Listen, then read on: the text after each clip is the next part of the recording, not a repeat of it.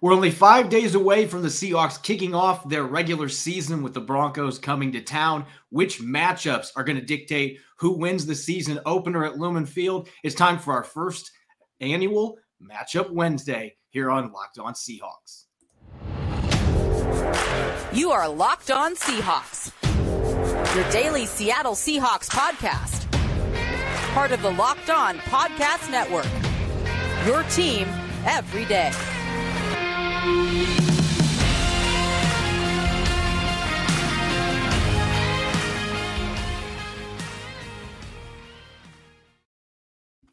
Greetings, 12. This is Corbin Smith, your host for Locked On Seahawks. Join me for our Matchup Wednesday edition. My co host in crime, Rob Rang. Thanks to all the 12s out there for making Locked On Seahawks your first listen five days a week. We greatly appreciate it. We're only five days away from opening kickoff Monday Night Football, Seahawks Broncos. Russell Wilson returning to town.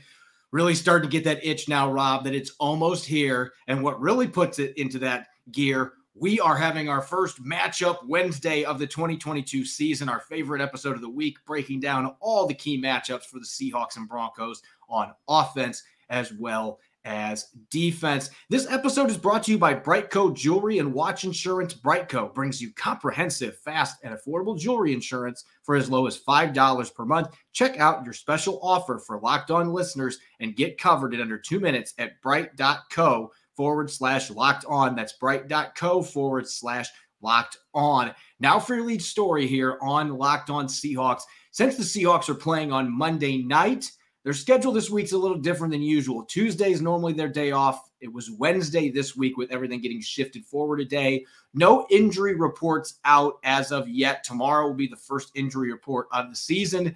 As you'd expect this time of year, Rob, both the Broncos and the Seahawks are looking pretty healthy, but there are a few injuries of note for the Seahawks heading into this game.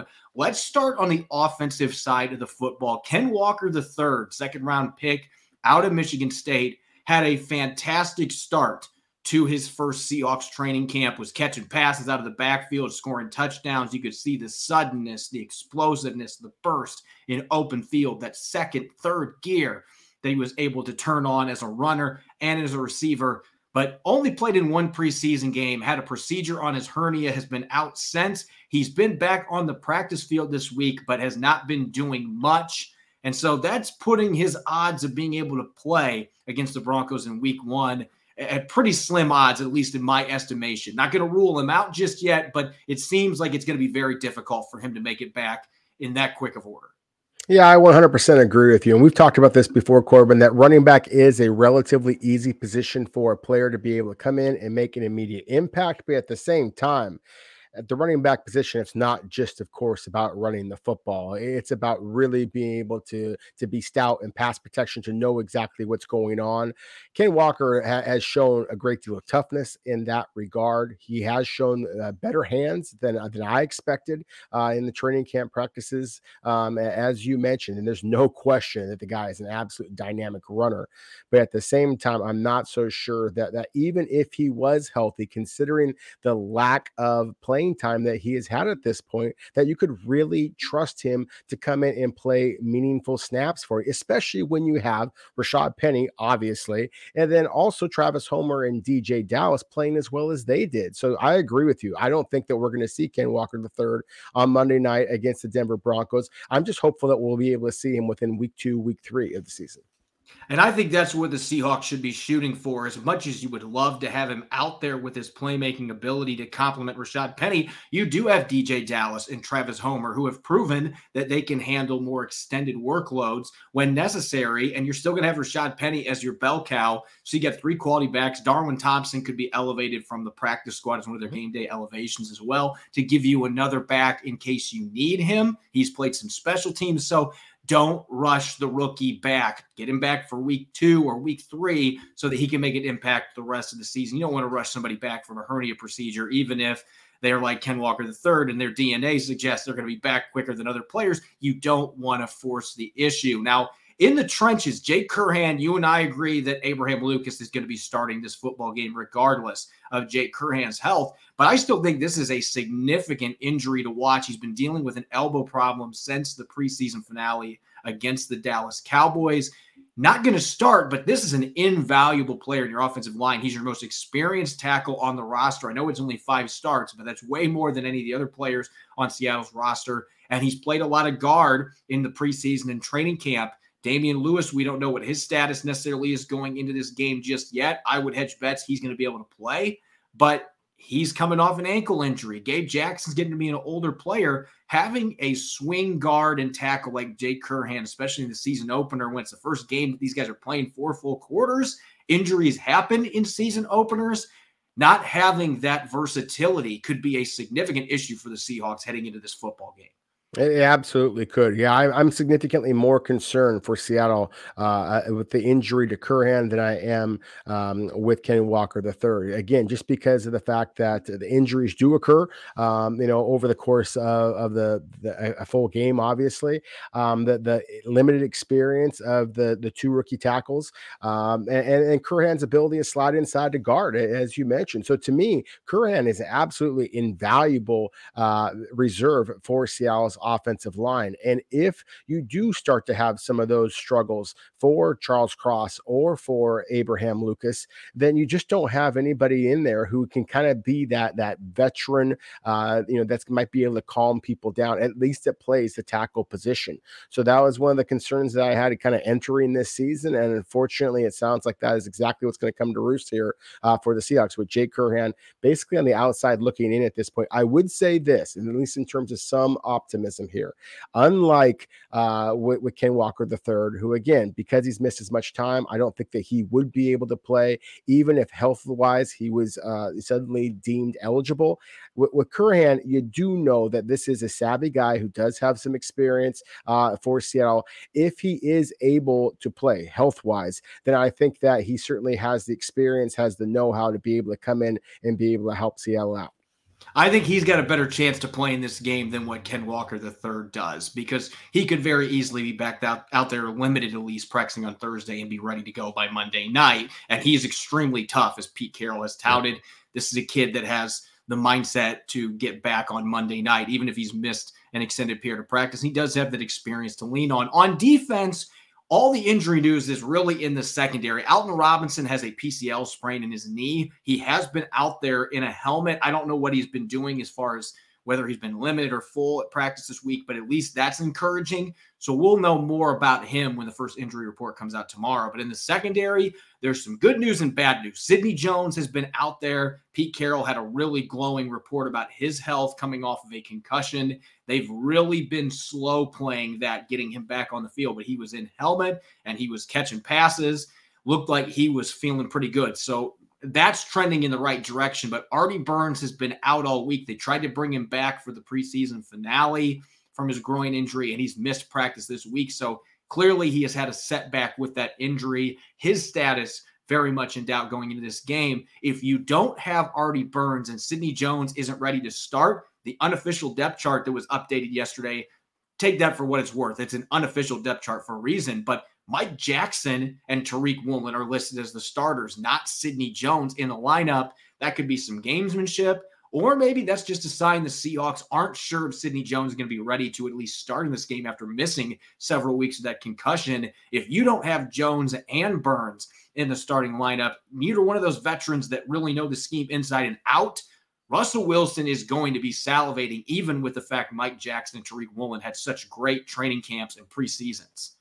And that's a great point that you just made there at the very end because they did. They, they, were they were arguably Seattle's top two corners uh, in terms of just for consistency, uh, you know, and and uh, in coverage. And so uh, I, I, think that this is a, a story that obviously we need to kind of continue to watch. But but you said it from the jump. Uh, you know, Pete Carroll sounded pretty darn optimistic, almost like he expected Sidney Jones to be on the field. We've yeah. seen some evidence with, with Jones uh, practicing a little bit. And again, this is a veteran. He knows knows to play. I do expect Sidney Jones to wind up getting that start, but I also expect the other side for it to be Tariq Woolen. I'm excited about that. I mean, as Pete Carroll has kind of mentioned, I mean, everybody that they have put against him, whether it be a big receiver like a DK Metcalf or a small shifty guy like a Tyler Lockett, Tariq Woolen has basically, uh, you know, answered every question on every test. And, and, so I'm excited to see him. I do expect the rookie is going to get the start. And I'm excited about Mike Jackson getting his opportunities. Unfortunately for Artie Burns,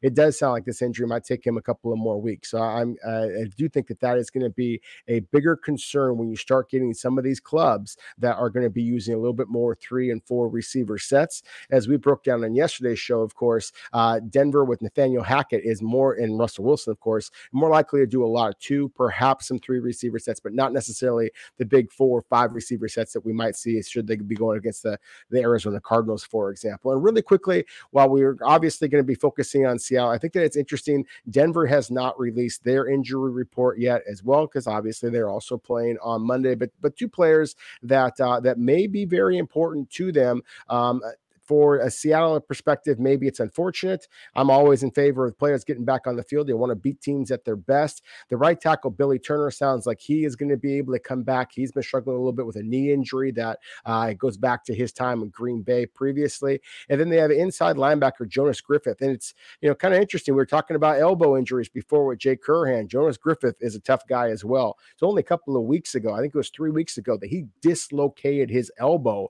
but he has been practicing for the Denver Broncos. He is expected uh, to get a little bit of playing time. So, knowing that that inside linebacker is a position of concern for the Broncos, knowing how much the Seattle wants to run the ball down their throat, if Jonas Griffith is not on the field for Denver, I think that Seattle might try to pound the rock that much more. We should know a lot more tomorrow about the injury situations for both of these teams because per NFL rules, they will be required to have injury reports coming out tomorrow with them both returning to practice. Up next, it's our first matchup Wednesday of the season. We're going to start with the Seahawks and offense going up against the Broncos defense. We're going to get to that here in a moment.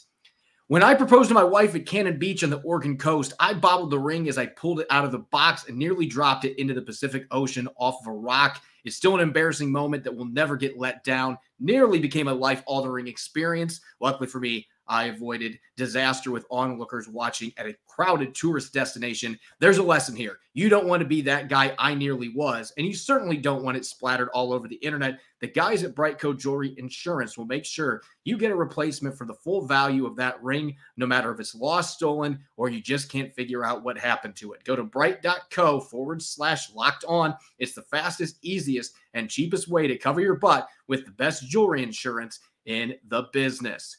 You're listening to the Locked On Seahawks podcast, Matchup Wednesday edition. I'm your host, Corbin Smith. Joining me for today's show, my co host in crime, Rob Rang. Thanks to all the 12s for making Locked On Seahawks your first listen five days a week. We greatly appreciate it. It is our favorite episode of the week, week one all the way to week 18. If the Seahawks make the playoffs going into the postseason, diving into the key matchups to watch in the upcoming game. And obviously, the main storyline has been Russell Wilson, Russell Wilson, Russell Wilson coming into this game. But both teams have a lot of talent away from the quarterback position, and that sets up some very intriguing matchups. Let's start with the Seattle Seahawks on offense going up against the Denver Broncos on defense. Rob, what is the first matchup that jumps out to you that the Seahawks have to take advantage of, or one that might be a little bit worrisome for them going into this game.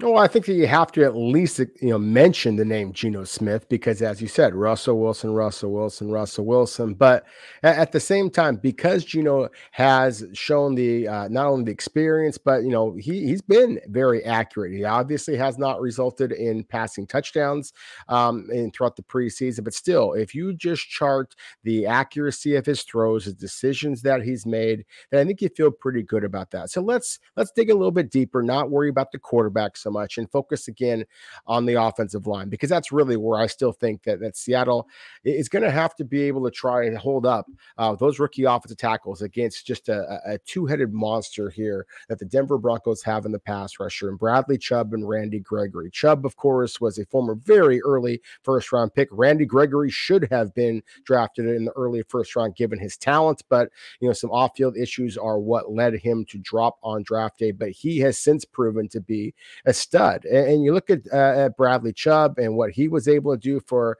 the folks who are able to to watch uh, on YouTube. They see 21 tackles, zero sacks from Bradley Chubb. What's the what's the big deal? This guy isn't that productive, but at the same time, this is a guy who has struggled a little bit with injuries. He is a really powerful guy, 6'4, 275 pounds. Corbin, I mean, he is just you know absolutely built the way you want defensive end to be built. He's athletic enough to be able to play that outside linebacker spot.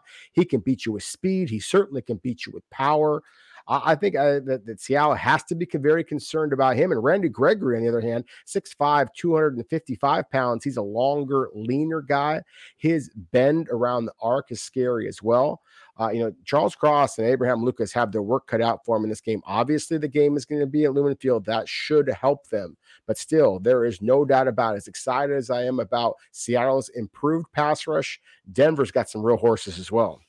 Yeah, for our listeners that are seeing Bradley Chubb had no sacks last year. He played in seven games, and that's being generous because I think he was at maybe 60% for most of those games.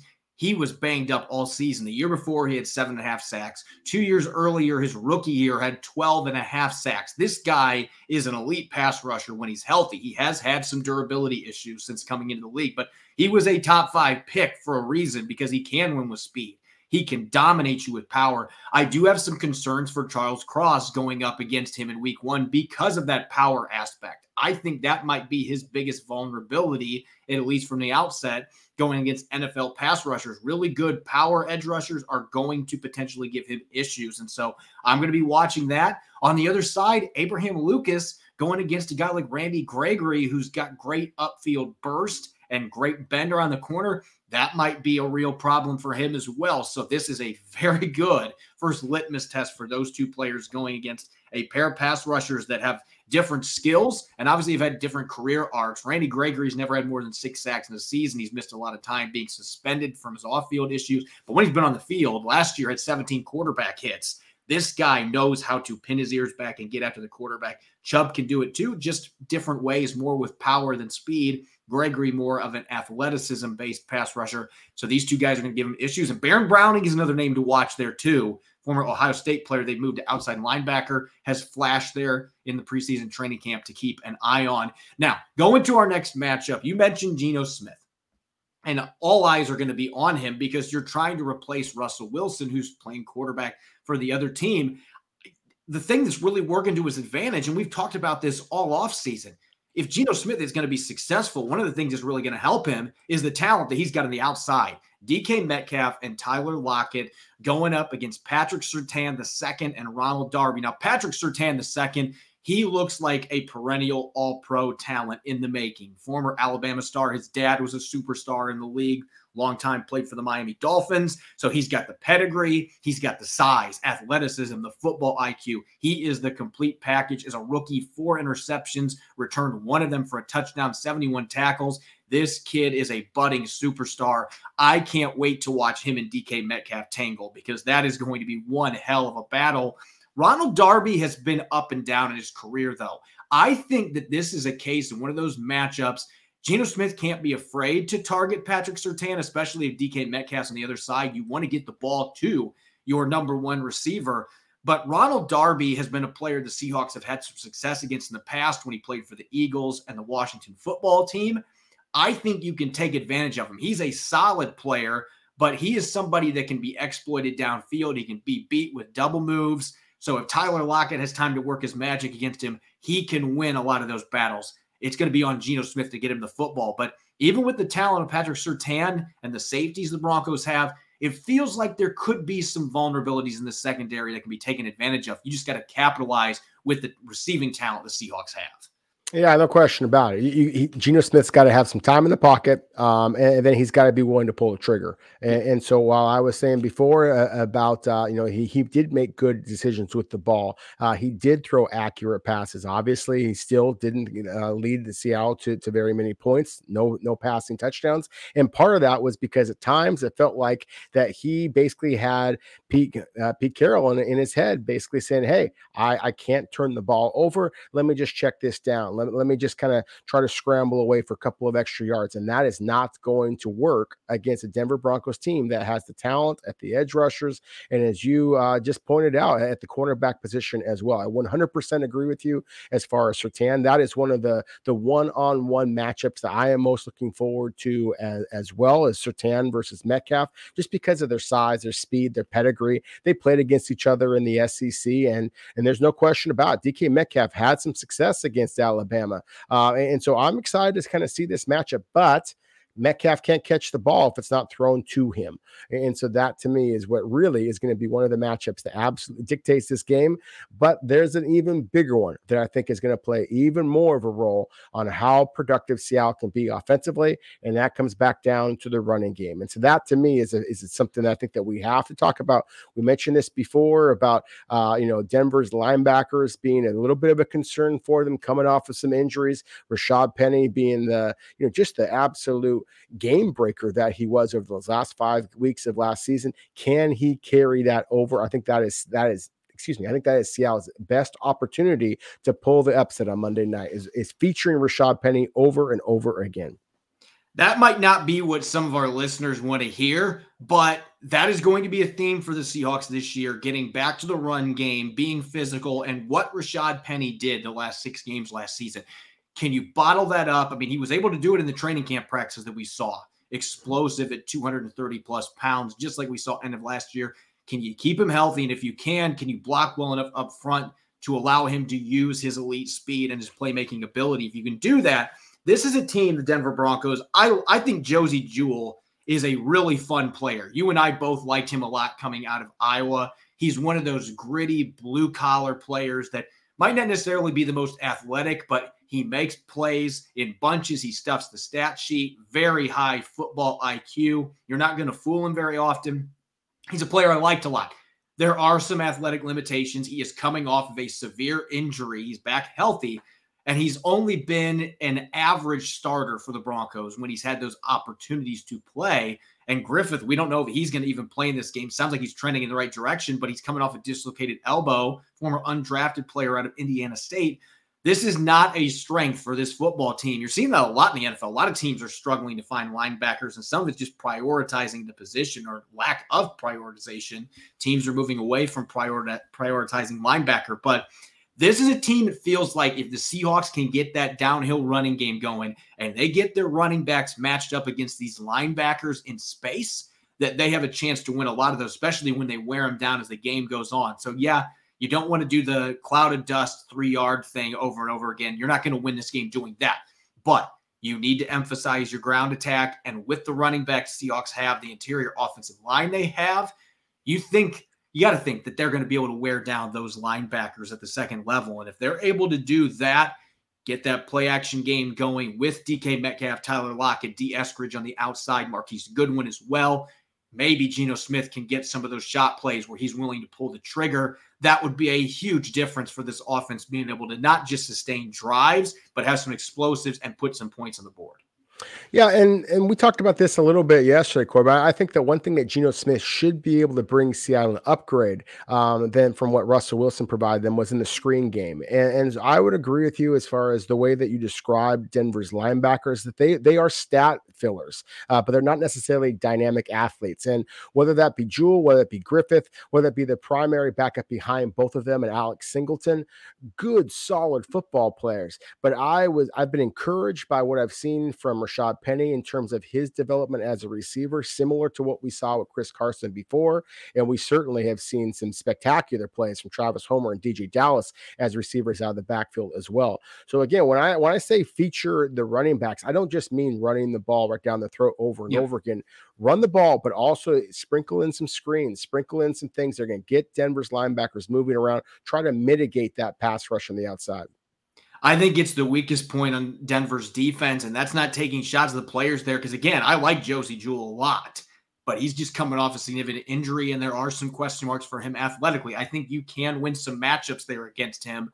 You just aren't going to necessarily outsmart him. Very high IQ players, so not taking a shot at the talent there necessarily, but it, to me, You got to pick on the weak spot. I think the linebackers are the weak spot for the Denver Broncos on their defense. I think you can take advantage of it with your run game as well as your passing game. You could mix the tight ends into this discussion as well. But I think the running backs are going to be a big part of this if Seattle wants to pull the home upset. We're going to shift gears here in a moment. Seahawks on defense going up against Russell Wilson and the Broncos offense continuing our matchup Wednesday.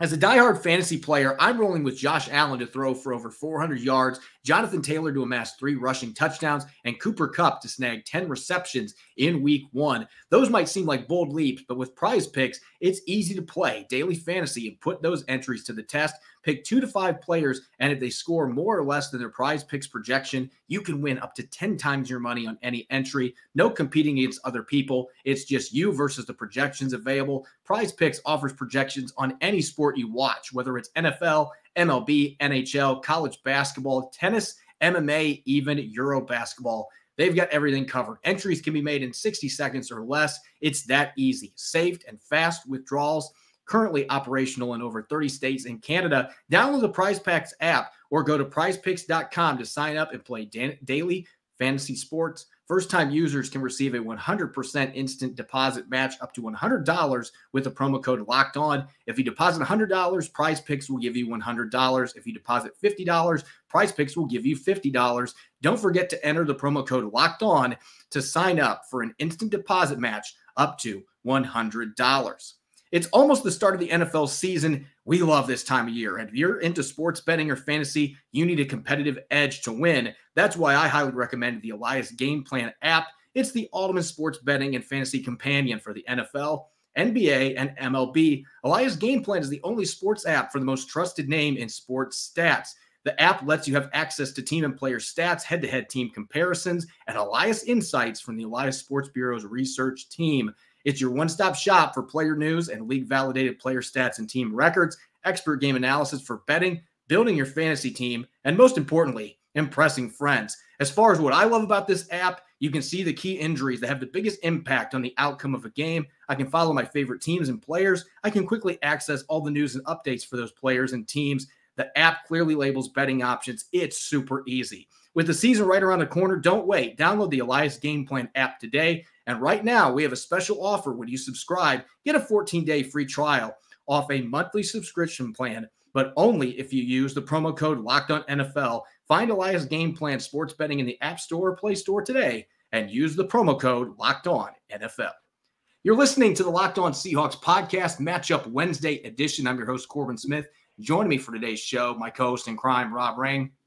Thanks to all the 12s out there for making Locked On Seahawks your first listen five days a week. We greatly appreciate it. And for your second listen, go check out the Ultimate Pro Football Preview 2022, an eight episode extravaganza that gets you ready for the NFL season. The local team of experts here at Locked On Podcast Network and Lee Sterling of Locked On Bets combined to form one Ultimate NFL preview. Search for the Ultimate Pro Football Preview on your Odyssey app, YouTube, or wherever you get your podcast. Continuing to dive into the matchups to watch heading into this week one battle between the Seahawks and Broncos.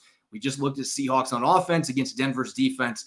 It's time to flip the script. Russell Wilson and the Denver Broncos on offense going up against the Seahawks on defense. And Rob, there are a number of tasty matchups when we're looking at Denver's offense with Nathaniel Hackett, Russell Wilson and company going against this Defense for the Seahawks that's now coordinated by Clint Hurtt. You've got Sean Desai, Karl Scott as well on the staff. A lot more 3 4 looks expected, more man coverage, you name it. This is our first real chance to see what this defense is going to look like. I think we've got to start, though, with Russell Wilson in one of our matchups. And the quarterback of the Broncos offense going up against the person that I believe is now the quarterback of the Seahawks defense, at least in the secondary and that is Quandre Diggs, who's been the most prolific ball hawking free safety in the NFL now over the last five seasons. Yeah, and as we know, I mean, one of the things that makes Russell Wilson so good is his accuracy uh, and and just willingness to throw the deep ball. And Quandre Diggs is one of the NFL's absolute best uh, in terms of guarding against that. Uh, you know, so I think that that's going to be a fun matchup. I think that Jamal Adams is a terrific wild card in this game, and I don't know if there's a safety in football, Corbin, who has his closing speed. So just knowing how often Russell Wilson has been able to kind of wiggle his way uh, away from the pocket and be able to buy some time. I don't know that you can buy time with the way that Jamal Adams is the heat seeking missile that he is. So I think it's going to be fascinating to see how often the Seahawks decide to send him. And you mentioned Karl Scott and, and Sean Desai you know, obviously Seattle or Russell Wilson, excuse me, has some experience, uh, you know, with Clint Hurtt, uh, but not as defensive coordinator, and certainly not with Karl Scott and, and Sean Desai, and the different, uh, you know, thoughts that they might have. And then who knows better than Pete Carroll what really gets under Russell Wilson's skin. I, from my perspective, it certainly has been interior pressure.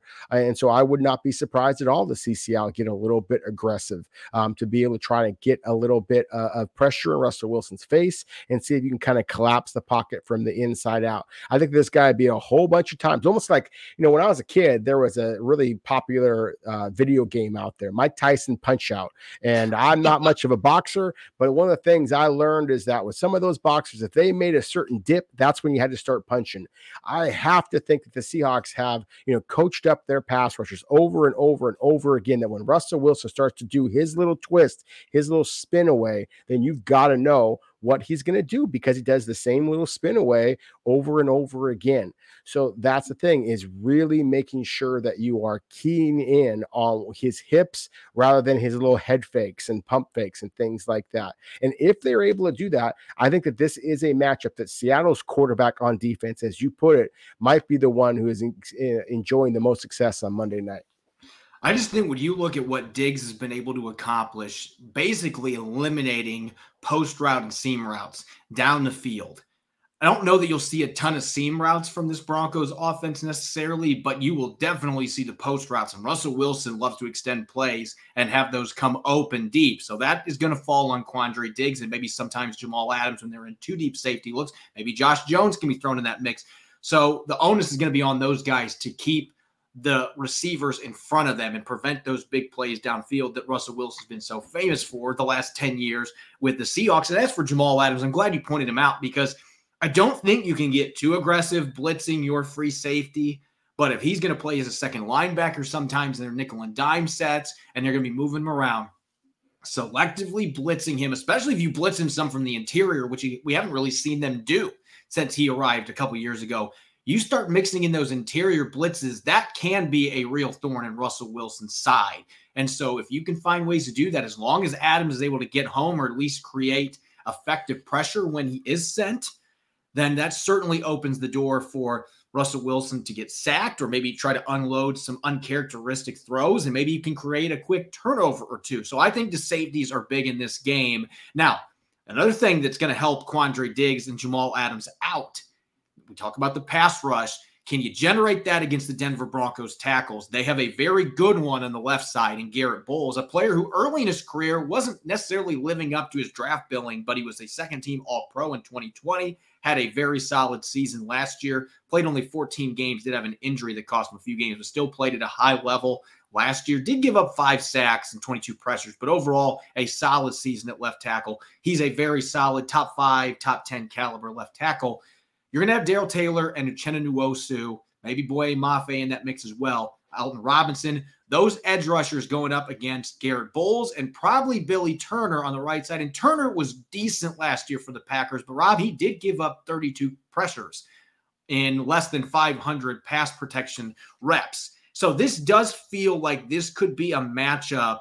Garett Bolles is a really solid left tackle, but Uchenna Nwosu's had some success against him playing for the Chargers in the past. So they've got that feather in their cap. I think Darrell Taylor's speed and underrated power is going to be a problem for Billy Turner. And Boye Mafe in third down situations, second and long, when he can just pin his ears back, use his natural athleticism, mix in some of those underrated counters that he started to develop at Minnesota, he can be a real problem too. So if you can get some of those quick pressures off the edge, and prevent Russell Wilson from escaping the pocket, not letting him buy time so he can throw the ball downfield, that's only going to help Quandre Diggs, Jamal Adams, and your secondary as a whole by preventing those throws from being made in the first place. So I think this is a critical matchup with those edge rushers going up against a pretty solid left tackle and a right tackle that maybe is a decent starter in Billy Turner, but he's been injured. And again, 32 pressures allowed last year. I think he's vulnerable.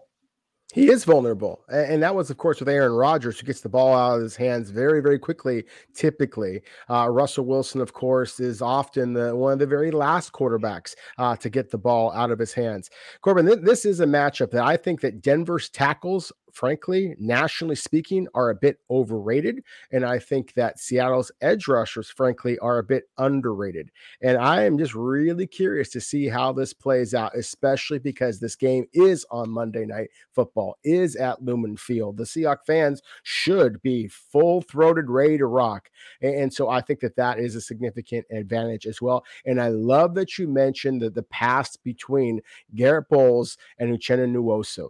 Garett Bolles, the knock on him coming out of Utah was he was a hothead. He was a guy that you could get into his head, you could throw him off of his game. And Uchenna Nwosu, that's one of the things I've been kind of was so excited about when Seattle signed him because he is a little bit of a bully. He is nasty in that way. He will play physical. So I would not be surprised at all if that little one-on-one matchup, if you like the slugfest, I mentioned Mike Tyson's punch out earlier, then that might be a matchup that you're going to want to key in on. I don't know that necessarily is going to result in sacks, but Garett Bolles, I firmly believe, is not going to have the dominating performance that some are expecting.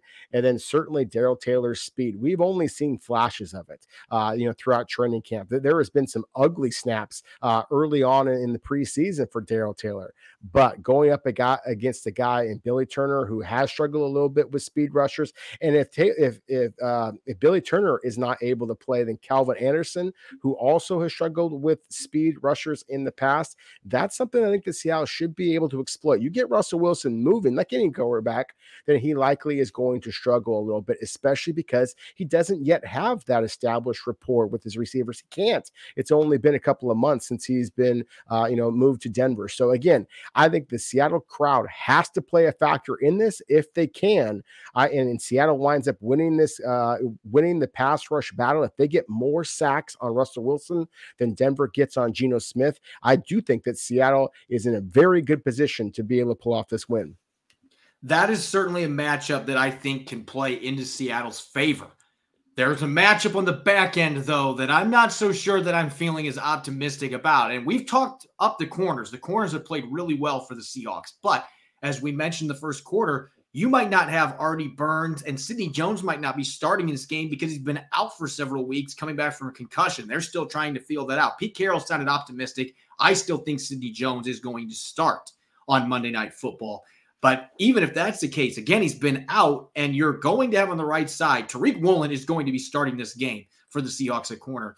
This is going to be his first NFL regular season game. He's starting against Russell Wilson. And on the other side, the Broncos have a receiver that matches up well with him from a size standpoint. Courtland Sutton, a big bodied receiver that can win downfield, stretch the field might be the DK Metcalf light for Russell Wilson in Denver. And then you've got speedy Jerry Jeudy. You're going to either have Sidney Jones matched up with him or most likely Mike Jackson, who again is listed on the unofficial depth chart as the other starter across from Tariq Woolen. And that would be a test for Mike Jackson, who's a really solid athlete, but not an elite athlete, going up against a speedy player like Jerry Jeudy, who could be the Tyler Lockett in Denver's offense. And oh, by the way, you've also got KJ Hamler is going to be back for this game too, really shifty, quick guy out of the slot, has had issues dropping passes, but when he does catch the ball, he's dynamite after the catch, can win downfield. So Justin Coleman or Coby Bryant are going to be tested here. There's just question marks on who's going to play at the corner position. And even with the lack of rapport that Russell Wilson may have with his receivers, he hasn't been with these guys very long. It's still Russell Wilson. And you've got some very talented receivers that were first round picks or second round picks at his disposal against corners that at this point we don't know who's starting away from Tariq Woolen, and it's his first game as a fifth round pick. And so that's a lot to ask for a player that's a day three selection starting right away against Russell Wilson and these talented receivers. It is a lot to ask, and, and, and frankly, you know, when we were recording, uh, you know, shows about a month ago, I, I really questioned whether or not the Tariq Woolen be up to the task. But you know, throughout the you know, the three preseason games, Woolen has gotten better and better and better, and so I'm really intrigued by this. Uh, you mentioned Courtland Sutton. I personally believe that Courtland Sutton is going to wind up easily being Denver's top receiver this year. Uh, I think that uh, the rapport that Wilson and uh, and, and, Sutton um, have already generated um, ha- has been obvious. Uh, you know, I, I, had the opportunity to go there to uh, you know to their training camp for a couple of days, and, and it was very clear um, that that uh, Wilson was looking for Sutton, including in the red zone, where that 6'4", 215 pound frame really puts him in a great position. But again, one of the things that Woolen has done so incredibly well is even when he has allowed the receivers to get their hands on the ball, he's then swiped it away uh, with basically the savviness of an NFL veteran, not something that I was personally expecting. But in terms of a 6'4, 220 pound, uh, you know, wide receiver going against a 6'4, 210 pound uh, cornerback with even better speed, both of them playing their college ball, the state of Texas. There are so many fascinating aspects to that matchup.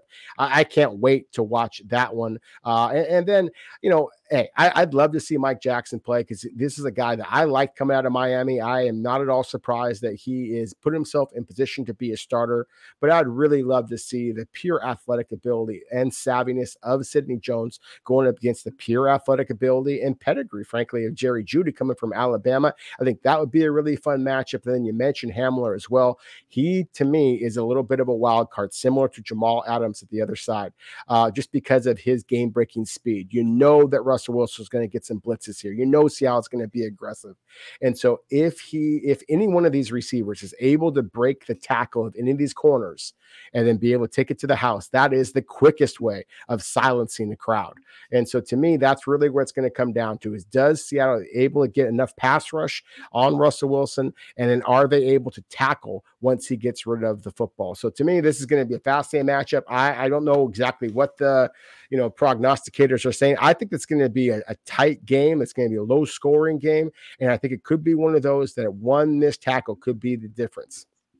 Yeah, these matchups, if you look offense and defense for the Seahawks in this game, it feels like it's a pretty evenly matched game away from the quarterback position. Can Seattle's star players elevate their game enough compared to Denver's to offset that disadvantage that they have at quarterback? And can Geno Smith step up to the occasion?